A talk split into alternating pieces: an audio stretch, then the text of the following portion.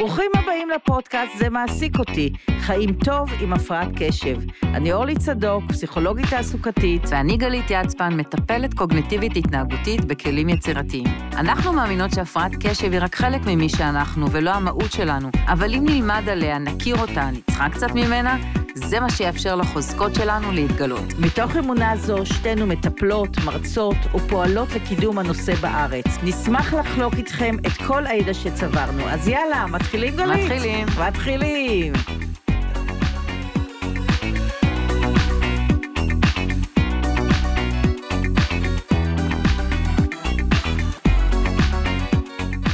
היי גלית, מה נשמע? אה, הכל בסדר. אז מה את אומרת, לקחנו את התרופות שלנו בבוקר או שכחנו?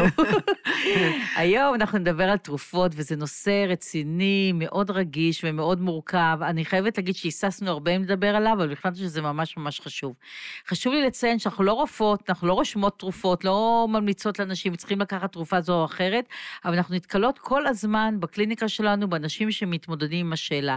כן לקחת, לא לקחת, להפסיק, להתחיל, מה זה עושה, עם מי לדבר, והחלטנו שעל העניין הזה, כל ההתמודדות סביב העניין של האם לקחת תרופות או לא, זה עניין חשוב ואנחנו רוצים לתת לו מקום. נכון, אני חושבת שבתור אנשים שמלווים אנשים בטיפול בהפרעת קשב, אה, לקיחת תרופה אחד מהנושאים אה, המרכזיים אה, שאנחנו מתמודדים איתם בקליניקה, ואני חושבת שאנשים הולכים לרופא, חוזרים עם המלצה לטיפול תרופתי, אבל אין מי שילווה אותם, וזה אחד התפקידים הכי חשובים שיש לנו, ללוות אותם בהתלבטויות, בשאלות. מסכימה איתך לגמרי, אנחנו לגמרי. צריכים להכיר את כל התופעות לוואי, מה זה עושה, איך זה עושה, ואני חושבת שחייבים להתייחס לזה. אני אתחיל ככה ב, ב, בשני דברים.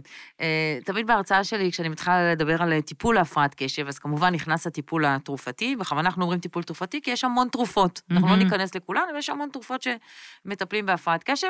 אבל תמיד השאלה ששואלים אותי זה, את מאמינה בטיפול תרופתי? ואני אוהבת לצטט את דוקטור אלואיל, שהוא חמוד, גם פגשנו אותו פה, הוא פסיכיאטר שמטפל ב, אה, במבוגרים וגם בילדים עם הפרעת קשב. אולי רק מבוגרים, אני לא יודעת, לא זוכרת. בכל מקרה, הוא, הוא אומר תמיד כששואלים אותו את השאלה הזאת, הוא אומר את התשובה הבאה. הוא אומר, עניין, אה, תרופות זה לא עניין של אמונה. זה לא כת ולא זה דת. מדע. זה עניין, לא, זה עניין של רווח ומחיר. מהמם. כמו כל דבר אחר, אתה צריך לשקול, לפעמים זה, אתה תרוויח משהו שתיקח מזה, ואתה תשלם על זה מחיר, ואנחנו צריכים לשקול כל דבר לגופו. לגמרי, אני מכירה אנשים שיגידו, אני עם התרופה, אני במיטבי, ואני ככה בן אדם טוב יותר. אני מכירה אנשים שאמרו לי בחדר, אני ממש לא אוהב, אני שונא את זה, אבל אם הבחירה או שאני צריכה ללמוד למבחן, זה לשבת שבוע שלם, אני יכול לגמור את זה ביומיים, אז אני מעדיף את הכאב ראש או את הכאב בטן, או את ההרגשה של הדאון שלפעמים אחרי תרופה, אבל אני אגמור את, את העניין הזה ביומיים. ובאמת יש כל מיני יחסים שאנשים מנוהלים, מנהלים התרופות שלהם, אוהבים ושונאים, רוצים, לא רוצים, פוחדים. התווית הזאת, תרופה פסיכיאטרית, היא נורא נורא מפחידה. כן. ולפעמים מקשה על אנשים, ולפעמים זה פתרון שסוף סוף מצאתי משהו שבאמת אני יכול לשבת ולהיות מרוכז, זה יכול להיות חוויה מדהימה. כן, כשפוגשים מבוגרים והם אומרים ש...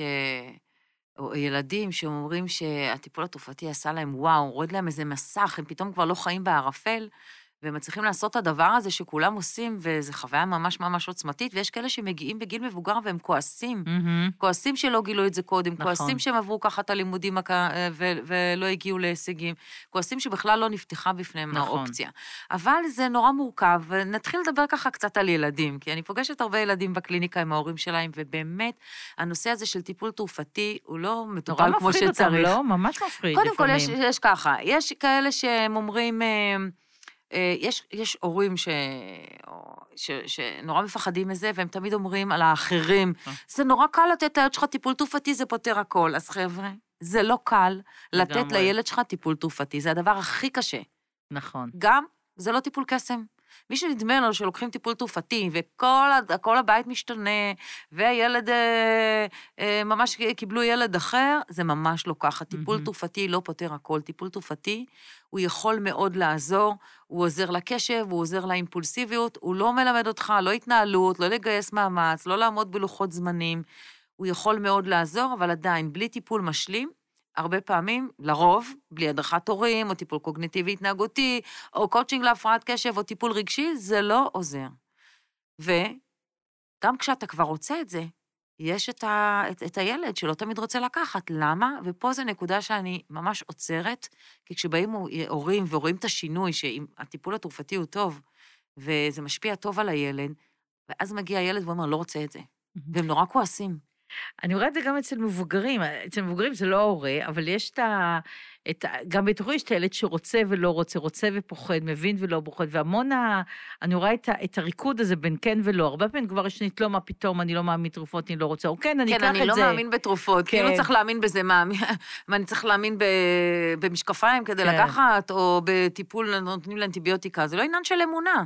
לפעמים זה הדבר היחידי, או בין הדברים היחידים שעושים שינוי מהותי בחיים, ואני מדברת על שינוי מהותי. אז, אז העניין שבאמת חי ביח, חיים ביחד עם הרצון והאי-רצון, וזה מורכב, אנשים אפילו אומרים שאני אלך ואקח ולא אעשה את זה. א', לא לדבר שזה עניין של התארגנות, זה לקבוע תור וללכת ולקנות ולנסות את זה ולרשום בדיוק מה, מה התופעות לוואי ואיך זה היה לי. כלומר, כל ההתארגנות הזאת היא מורכבת, אה, אבל, ו, ותמיד אני מציגה, תראה, זה עוד אופציה. זה אופציה ששם על השולחן, וזה פשוט לא רציונלי לא לבחון אותך.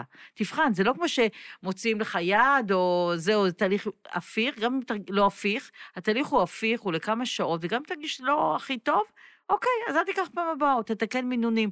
אני מסבירה גם שזה תהליך ארוך, שיכול לקחת בין חצי שנה לשנה, עד שתמצא את המינון הנכון. או את התרופה סבלנות, הנכונה. כן, את המינון, את התרופה, וצריך סבלנות לנהל את התהליך הזה. אבל שוב, להרבה מאוד אנשים יש מאוד רתיעה, הם פוחדים... אה, אה, שזה לא יהיה. תלות, כן. הם אומרים, אני אהיה תלוי בזה. כן, אני לא באמת, זה אחד הדברים שאני שומעת הכי הרבה, אז מה, אני אהיה תלוי בזה, וכמה זמן, וזה לכל החיים, ואני מלמדת... אתה לא תלוי בהפרעת הקשב שלך, כן. שכל יום בלגן לך את החיים, אתה לא תלוי לא, הפנטזיה כן. זה שאנחנו לא תלויים בכלום. כן, לא בדיוק, תלוי בבעלי, לא כן. לא תלוי בילדים, לא תלוי בבוחן, לא כן. לא תלוי... אנחנו כל הזמן תלויים במשהו. לגמרי. עכשיו, זה לא באמת עושה... קודם כל, הכדורים, יש כדורים להפרעת קשב, רוב הכדורים הם כדורים שנכנסים ויוצאים, רוב הכדורים באותו יום. אתה, באמת, אין לזה אפקט התמכרותי. למרות שהם בפקודת הסמים, אבל זה מקום המדינה, יש על זה הסבר שלם, אפשר למצוא את זה בעמותת קווים ומחשבות, למה זה נמצא בפקודת הסמים. אבל אתה לא, אתה לא הופך להיות תלוי בזה. אבל כשאתה רואה את ההשפעה שיש לזה, אתה פתאום אומר, אוקיי, אז עכשיו אני צריך את זה. או לא, זה גם בסדר לא, אבל תנסה ותבדוק ותראה. אני חושבת שהתפקיד שלנו כמטפלים זה ללוות את כל התהליך, את כל החששות, לגמרי. את כל הפחדים, שיהיה מקום לדבר עליהם, כי הרבה פעמים מה שקורה, שהולכים לרופא, התהליך הוא מאוד קצר, מאוד מכני, נכון. בודקים לך, יש לך, אין לך ברמה גבוהה, ברמה נמוכה, בא לתרוא, תגיד לי איך השפיע עליך. ו- ויש משמעות רגשית להיות בן אדם שהופך לקחת כדורים בצורה כרונית נכון, לכל החיים. נכון. יש לזה משמעות רגשית מאוד חשובה של קבלת המגבלה.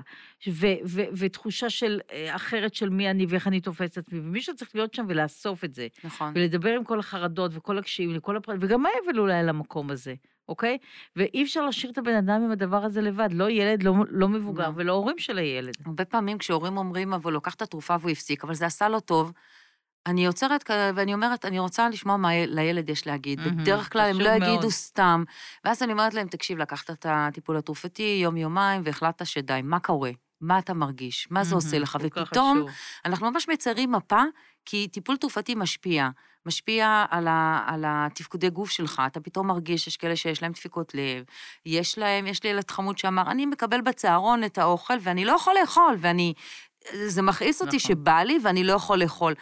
פתאום כש... או לא יכול לישון? או, נכון. או לא, כן. אבל נגיד עם האוכל, אז יש דברים קטנים שאם אתה פותח את זה לדיון ואתה אומר, טוב, אני רוצה לדעת מה קשה לך, או אני רוצה לקחת כדור, אבל יש להם רגישות חושית. זאת אומרת, יש כדורים שאני שמים לי במילקי, אני כבר לא יכול לראות מילקי, או זה, זה גמר לי את, ה, את הרצון לשתות חלב, אני מרגיש את הגרגירים, זה עושה לי לא טוב, יש לי כאבי בטן, אני, אני רעב בשעות אחרות, יש המון עניין, ונורא נורא חשוב לדבר פתוח וגלוי. אני מדברת איתם מגיל מאוד קטן על מה זה.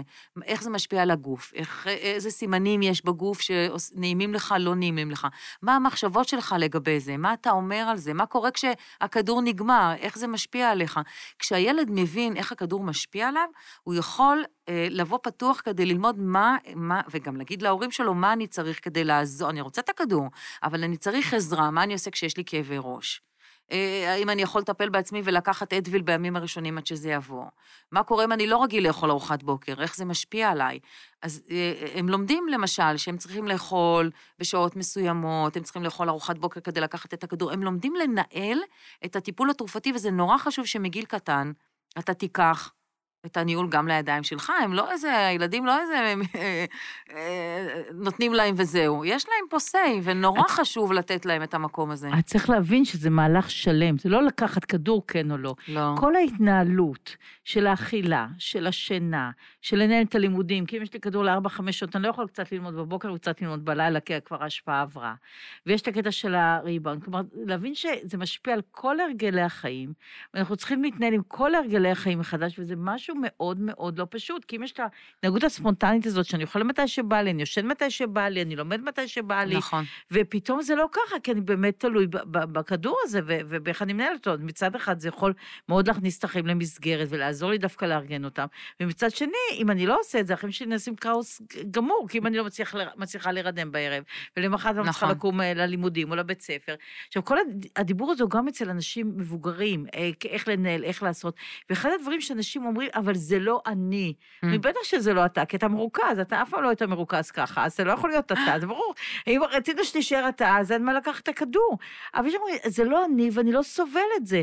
יכולים להגיד לי בהפסקות עם החבר'ה, אין לי בדיחות, נכון. אין צחוקים, אני יושב כזה בצד, ולא בא לי כלום, ובערב אין לי חשק. הקטע הזה שזה הורג את החשק, זה שמו לה את כל החשק בתוך הלימודים, כן. וכל הדברים שהרבה פעמים הפרעות קשב עושים את הבדיחות, את הצחוקים, את הלוות, נכון. לחזור, פתאום האנרגיה המתפזרת הזאת איננה, והאנרגיה הזאת היא מאוד ממוקדת. נכון. זה מאוד יעיל, אבל הרבה פעמים זה לא כיף. ואנשים אבל... לא, לא מכירים את עצמם, וזו חוויה מאוד מאוד קשה, נכון. שצריך שוב לאבד אותה בתוך החדר אבל... ולראות מה עושים. אני חושבת שמעבר לחוויה, אני... בגלל זה אני עושה את התהליך הזה גם עם ילדים, כי כשהם מכירים איך זה משפיע עליהם, הם יכולים, וזה בסדר. זה לא כדור שאני חייב לקחת כל יום אם אני לא בלימודים. אז הם יודעים שיש להם טיולים, ואם הילד לא ממש אימפולסיבי, ואין uh, בעיות של uh, ויסות רגשי, זה בסדר שבטיול הוא לא ייקח את הכדור, כי בא לו, או כשאין אה, עומס בימי שישי. וזה ילד שבסך הכל ההתנהגות שלו טובה, ואין שם תלונות מאוד גדולות, ויש רק את העניין הלימודי. זה בסדר לעשות הפסקות, כי הם רוצים להיות חלק. יש ילדים שאומרים, אני לא מרגיש חלק. ומגיעים אליי המון ילדים שהם גם על הרצף התקשורתי-חברתי. אז אם אני מטפלת במישהו עם, אה, עם בעיה תקשורתית חברתית, ויש לו קושי בליזום שיחה, בשיחה ספונטנית, בלהחזיק פינג פונג של שיחה, והוא לוקח גם טיפול תרופתי, לפעמים זה, זה, זה, זה, זה גומר אותו. אז, אז, אז, אז אני אומרת, אוקיי, מה הרווח ומה המחיר? אז הוא נכון. יהיה תלמיד טוב, אבל מה, הוא מרגיש מחוץ לחבר'ה? הוא לא נכון. מצליח לנהל את דפוסי תקשורת תקינים? במצב הזה יכול להיות שנחליט שלא מתאים בזמנים מסוימים לקחת טיפול תרופתי, כי אני רוצה שהוא יתאמן על הקשרים החברתיים שלו, ולכן זה נורא חשוב. ככל שאתה עושה איתם את הדיאלוג, לאט לאט הם מגיעים לגיל ההתבגרות, והם כבר מצליחים לבד. הם יכולים להגיד, היום יש לי יום קצר, היום יש לי יום ארוך, היום אני צריך רק ללמוד, היום אני הולך לעבודה. הם יודעים לעשות את ההתאמה לבד. למה? כי הם מכירים את הגוף שלהם, הם מכירים איך זה משפיע עליהם, הם יודעים איזה פעילויות יש להם, והם יכולים לנהל את זה בצורה שתהיה הכי אפקטיבית עבורם. אמרה לי איזה איזה מישהי שעובדת באיזה חברה, שהיא צריכה לקחת טיפול תרופתי, כי באמת לעמוד בכל היעדים והמשימות, באמת, בלי טיפול תרופתי היא לא מצליחה להיות קשובה אפילו לשיחות בתוך המשרד. אבל אז היא אומרת, באותו יום שיש פעילות אקסטרה של החברה, נגיד, יש, לוקחים אותם ליום כיף, איזה שעה שבע בערב, אם לקחה כדור, לא בא לה להיות בפעילות בטח. הזאת. וזה גומר, כי היא אומרת, אז רגע, אז אני צריכה עכשיו להחליט מראש, ואני לא אמרתי לה... ועל זה לא כל כך מדברים. נכון, ואני אמרתי לה... מדברים על כאבי בטן, מדברים על כאבי ראש, לא מדברים נכון, על, על העניין הזה של אין חשק. בדיוק, ואמרתי לה, את יודעת, את יכולה לבחור. את יכולה לבחור שביום הזה, את יודעת מראש, בלי לכעוס על עצמך, שאת תהיי פחות פרודוקטיבית, כי לא לקחת את הכדור, אז מה? תשלימי את זה ביום אחר, אבל ביום הזה חשוב לך להיות חלק מהאפי של החברה, לעשות את הפעילות, גיבוש, שם את יותר חיות. אז זה בסדר לבחור גם להיות פחות פרודוקטיבית בעבודה, ולא להיות ה...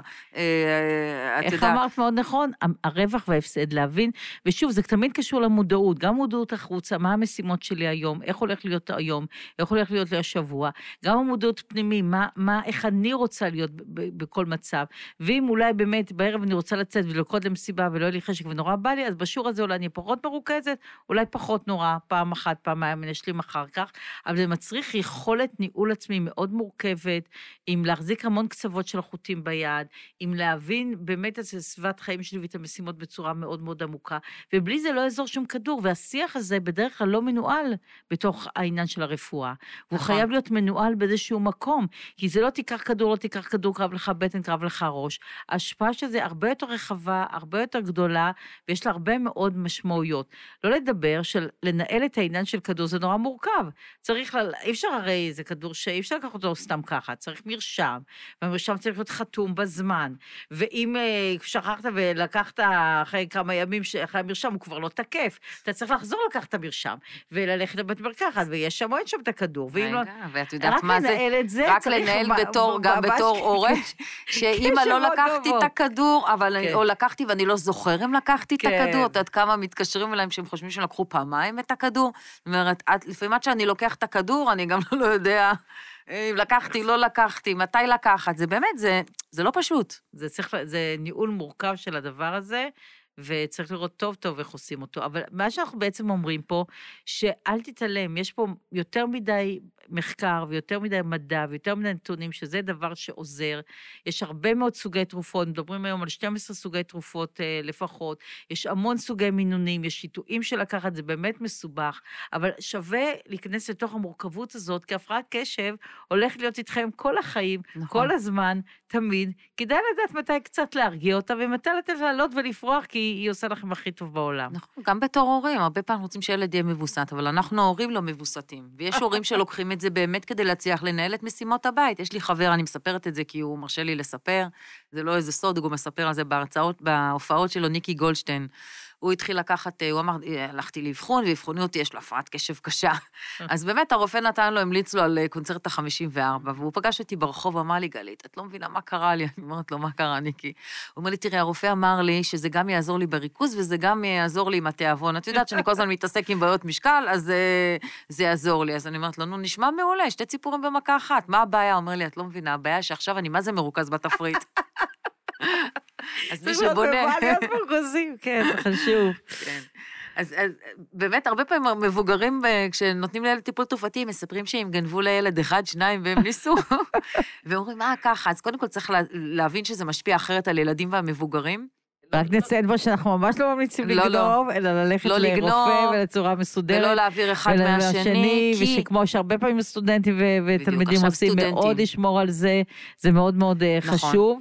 אה, להבין שזה גם משפיע על תקשורת, כי מה שקורה הרבה פעמים, הם נורא כועסים עליי, כי אני יושב עם הכדור, לא שומע אף אחד, לא רואה אף אחד, לא קם מהכיסא שעות, כזה פרצוף מאוד רציני. נכון. לא עונה לאשתי, לא עונה לבעלי, לא עונה לחבר'ה מהעבודה, הם חושבים, מה קרה לך אתה, מה נסגר איתך? והעניין הזה גם להסביר ולתקשר, שאני במצב כזה, אז באמת אני פחות מתקשר, פחות, אפילו פחות שומע, כי ההיפר קשב הזה, של להיות בתוך המשימה, הוא מאוד מאוד משתלט עליי, וחשוב שגם הסביבה תבין מה קורה לי. ושוב, אין מה להתבייש, אין מה להסתיר, זה לא שמישהו גנב משהו, הוא פגע במשהו, הוא לקח משהו ממישהו, זה הנתון שלך, וכמו שגם אמרנו בעבר, כל השקעה הזאת בבושה ובהסתתרות וב- ובלהתחבא, היא באמת השקעה מיותרת שלוקחת מהאנרגיה שלך, אין שום סיבה להתבייש, ותחשוב איך אתה מתקשר, כי זה לא שלא רואים עליך, הרי סביבה רואה עליך, לא אולי רק אתה שהיא רואה, גם תפרש. לפעמים מעליבה אותך. לקחת כדור? אה, לא כן. לקחת כדור היום. רואים עליך. רואים עליך, זה עליך, נורא כן, מעליב. רואים זה-. אנשים מספרים שהם נורא נעלבים מזה, כן. זה באמת אה, לא חוויה נעימה. כאילו, אתה כן כדור, לא עם כדור, כאילו, בלי כדור אז אני... אתה לא בן אדם. כן. לא בן אדם. חוויה מאוד, אה, מאוד מאוד לא פשוטה. שלוקחים את הכדור, וכדי לראות אם הוא יעיל, חשוב uh, לעשות את זה מול משימה קבועה. זאת אומרת, תנסו לדוגמה נכון. לקחת ספר, ולראות uh, שאתם לא לוקחים, או כן לוקחים, לוקחים בבוקר או בערב, או מחליפים בין כדורים, כמה עמודים אתם קוראים, באיזה קצב, uh, וממש לרשום את הדברים האלה, כי אחרת הדברים ילכו לאיבוד, ויהיה לכם קשה לדעת כמה זה משפיע. הרבה פעמים אנשים חושבים שזה לא משפיע עליהם, אבל הסביבה אומרת, וואלה, אתה לגמרי אחר, אתה לא עצבני, אתה מקשיב עד הסוף, אתה לא קוטע, אתה נראה לגמרי אחרת, ואנשים עצמם לא מרגישים. אז באמת חשוב לבדוק את ההשפעה, גם מה שאני חושב וגם מה- שרואים אה, בסביבה שלי. הרבה פעמים אנשים באו ואמרו לי, וואי, את פעם ראשונה בחיים שלי לקחתי ספר, ק- קראתי אותו מההתחלה עד הסוף, כן. בוואן שוט, או, או, או הצלחתי להתמיד, זו חוויה שאני לא מכיר אותה. מתחיל שקט. פה, מתחיל שם, מתחיל פה, קורא לפה, קופץ ממשימה למשימה. התחלתי משהו, ישבתי, וואו, זו חוויה מדהימה. ככה, ככה, זה, ככה זה לאחרים? אני לא מאמין, כל כך קל לכם? כן. אני זוכרת שקראתי איזה פעם פוסט של אה, חני גולדברג, בזמן שהיא כתבה, נכון. שהיא רק התחילה לקחת את הרטלין, והיא אמרה, ככה אתם כל הזמן חושבים, במקום 500 ערוצים פתוחים, יש לכם חמש, ואתם עוד מעיזים בכלל להתלונן על משהו? וואלה, היא צודקת. נכון. אה, הרבה שואלים אותי אם לקחת טיפול תרופתי לא רק ללימודים, גם בשישי-שבת, ובאמת, עוד פעם, זה עניין של בדיקה. מה קורה לכם בבית? האם אתם נוסעים נסיעות ארוכות ומתחילים להתפוצץ אחד על השני? זאת אומרת, הטיפול התרופתי הוא לא רק בשביל הלימודים. טיפול תרופתי עוזר באימפולסיביות, בוויסות הרגשות, ולכן בבתים שבהם יש המון סטרס, ושישי-שבת הופך להיות אה, מקום שהילד אה, או הילדה רוצים לעבור מפעילות לפעילות, ויש, ברוך השם, במשפחה אחת תמיד יותר מילד אחד עם הפרעת קשב, וזה הופך להיות, אה, או אבא שהוא לא מבוסת, וזה הופך להיות תא לחץ עם המון צעקות. אני זוכרת שהבן שלי היה קטן, באמת, זה, זה, זה הציל אותנו. שישי, שבת, טיסות, דווקא המקומות לכאורה, כי בדיוק במקומות האלה שאין תבנית מסודרת ואין בית ספר, בית ויודעים מה לעשות, המקום הפתוח הזה, שאין תוכנית מוגדרת, שם הם אה, הולכים לאיבוד ושם קורים כל ההתפוצצויות. אז הטיפול תרופתי עזר לנו להסתכל אחד לשני, ליהנות אחד מהשני, לשחק משחק קופסה, מה שבמצב בלי טיפול תרופתי לא היינו מסוגלים, ואני חושבת שמגיע לכל משפחה. ומגיע גם לכל אלה שיסתכלו עליו בעיניים טובות, מהירות, שיצליחו להגיד עליו משהו טוב, ולא רק די, מספיק, שקט, אל תתנדנד, או לנסות לעצור אותו מבחוץ. יש איזה מין ברקס כזה, אני מסבירה לילדים, יש לך... וגם דוקטור אלואל אומר את זה נורא יפה, יש לך מוח של פרארי עם ברקסים של אופניים. והריטלין, או הטיפול התרופתי, עוזר לעשות את הברקס הזה רגע, להיכנס למסלול הנכון. ו... ולכן לא צריך אה, להחליט שזה רק עבור לימודים. לא, מזכירה לי ממש סיפור על מישהו שפעם באה אליי אישה מקסימה, והיא סיפרה לי, ואומרת, אני כל כך אוהבת, אני כל כך אסתטית, וחשוב לי ארוחת יום שישי, ואני מכינה את השולחן, ויש לה בעל עם הפרעת קשב, וילדים עם הפרעת קשב, והיא אומרת, אחרי כמה דקות, צעקות, אה, מריבות, הכל הפוך, זה נשפך, זה לקח, וזה, כמו איזה... אחרי כמה דקות יש איזה אורי כאן, כן. שעבר על כולם, הכל כזה ככה בלאגן על השולחן, וכל מה שאני רוצה זה שכמה שישי שקט, נעים, שיושבים ביחד, שמדברים, אומר, לי ולבת שלי, אנחנו לא בקטע הזה, אנחנו מסתכלות אחת על השנייה, כאילו, לא מבינות מה קורה פה.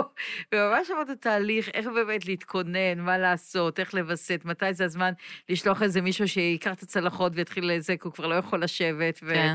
ואיך לנהל את כל העניין הזה, שבאמת שישי אחד, שיהיה נעים ושקט. זו משימה מאוד מאוד לא פשוטה במשפחה עם הרבה אימפולסיביות ועם הרבה הפרעות קשב. כן. מצד שני, אם זה בצד החיובי, כנראה יהיה הרבה מאוד צחוקים. בטח צחוקים, כמו אצלנו אתמול, זה נגמר תוך ארבע דקות. איך, ש, איך שבעלי התחיל עם השירים, אמרנו, מה מעניין? אמרתי לו, נו, נו, נו, גרסה קצרה, יש לנו גרסה קצרה וגרסה ארוכה, יאללה. מתי אתם עושים את הארוכה, אני רוצה לדעת. אה, עדיין עוד לא הצלחנו. לא, לפעמים, לפעמים, באמת, זה נורא תלוי במצב של הילדים. עכשיו, כשהם היו קטנים, הם לא יכלו לשבת. עכשיו, כשהם גדולים, הם ממהרים לחברים. כן, כן. עדיין עוד לא הצלחנו להגיע לשלב שאנחנו עושים את הגרסה הארוכה. יש השלב אחרי זה, נראה. טוב, אנחנו קודם אוכלים ואחר כך עושים את הקידוש. כן. לא נורא, אנחנו מאלתרים, אבל העיקר להצליח לשבת ביחד, גם אם זה ארבע דקות. זה חשוב מאוד. אבל גלשנו לארוחת ערב.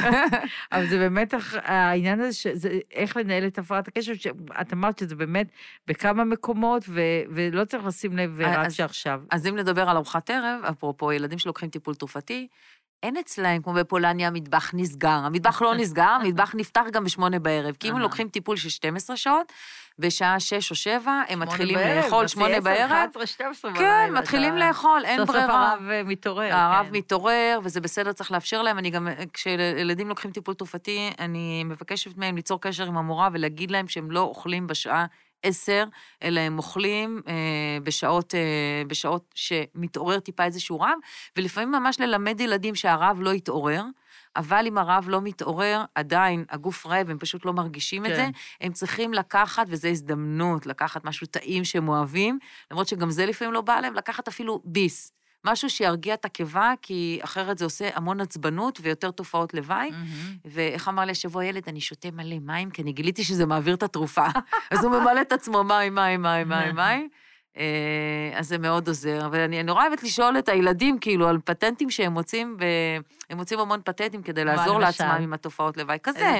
אה, לשתות מים, למשל הילד הזה שלא אכל בצהרונית הזה, מאוד עזר לו והרגיע אותו שלקחנו, הוא לקח את, ה, את האוכל הביתה, והוא יכל לאכול את זה בערב. כן. אז הוא לא היה בסטרס שהוא צריך, אה, שהוא צריך לאכול. לפחות את הצהרה הזאת אין למבוגרים, בדרך כלל הם יכולים לאכול מתי שהם רוצים. לא, לא עם טיפול תרופתי. לא יודעים לנהל את זה, כן, לא, מתי שהם רוצים טיפול תרופתי, אין לפחות את השעה הזאת שבדרך כלל חייבים, אלא אם כן אתה באמת במקום מאוד מסודר. אז כן. בואו נסכם, מה אנחנו אומרים פה בעצם היום? שעל טיפול תרופתי יש המון סטיגמות, אבל אני חושבת שכל משפחה צריכה לסגור את הדלת ולעשות מה שמתאים עבורה. אתם לא אמורים לשתף בזה אף אחד.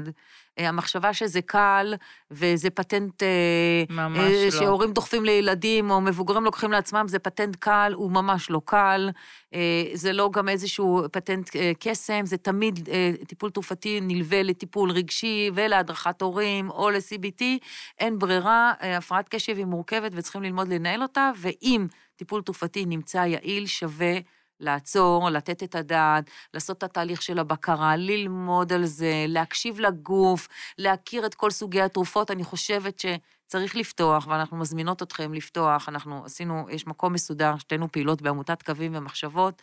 להיכנס, לקרוא על הסוגים של התרופות, איך צריך להגיע לרופא, אה, מה התופעות לוואי, אה, פטנטים לבליעת כדורים. אנחנו נגענו על קצה המזלג בכל הסטיגמות או בכל ההיבטים של זה.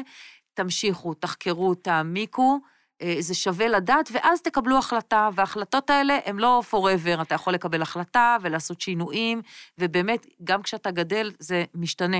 הצורך שלך, המקום שבו אתה צריך לקחת טיפול תרופתי, אז זה, זה מסע כזה ש... אז מה אנחנו בעצם אומרים? זה מאוד מורכב, זה לא רק פשוט לקחת, אבל יכול להיות שזה מאוד משתלם וזה נכון, ויכול להיות שלא. אתם תדעו רק אחרי שתבחנו ותהיו כנים עצמכם ותראו האם באמת זה עוזר, מה אתם באמת צריכים, ואיך נכון לכם לעשות את זה. אז בינתיים, להתראות. יאללה, ביי.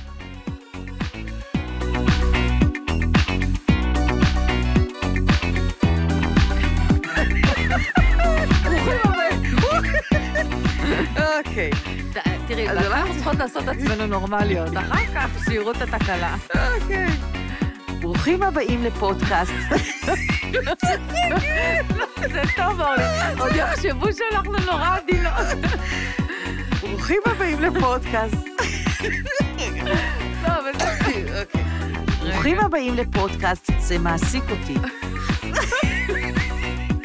אני חושבת שמי שישמע את זה יחשוב שמה זה קוקטית צרפתייה עדינה. אוקיי. רגע. והיום נדבר על הקושי בהתחלות. הרבה אנשים...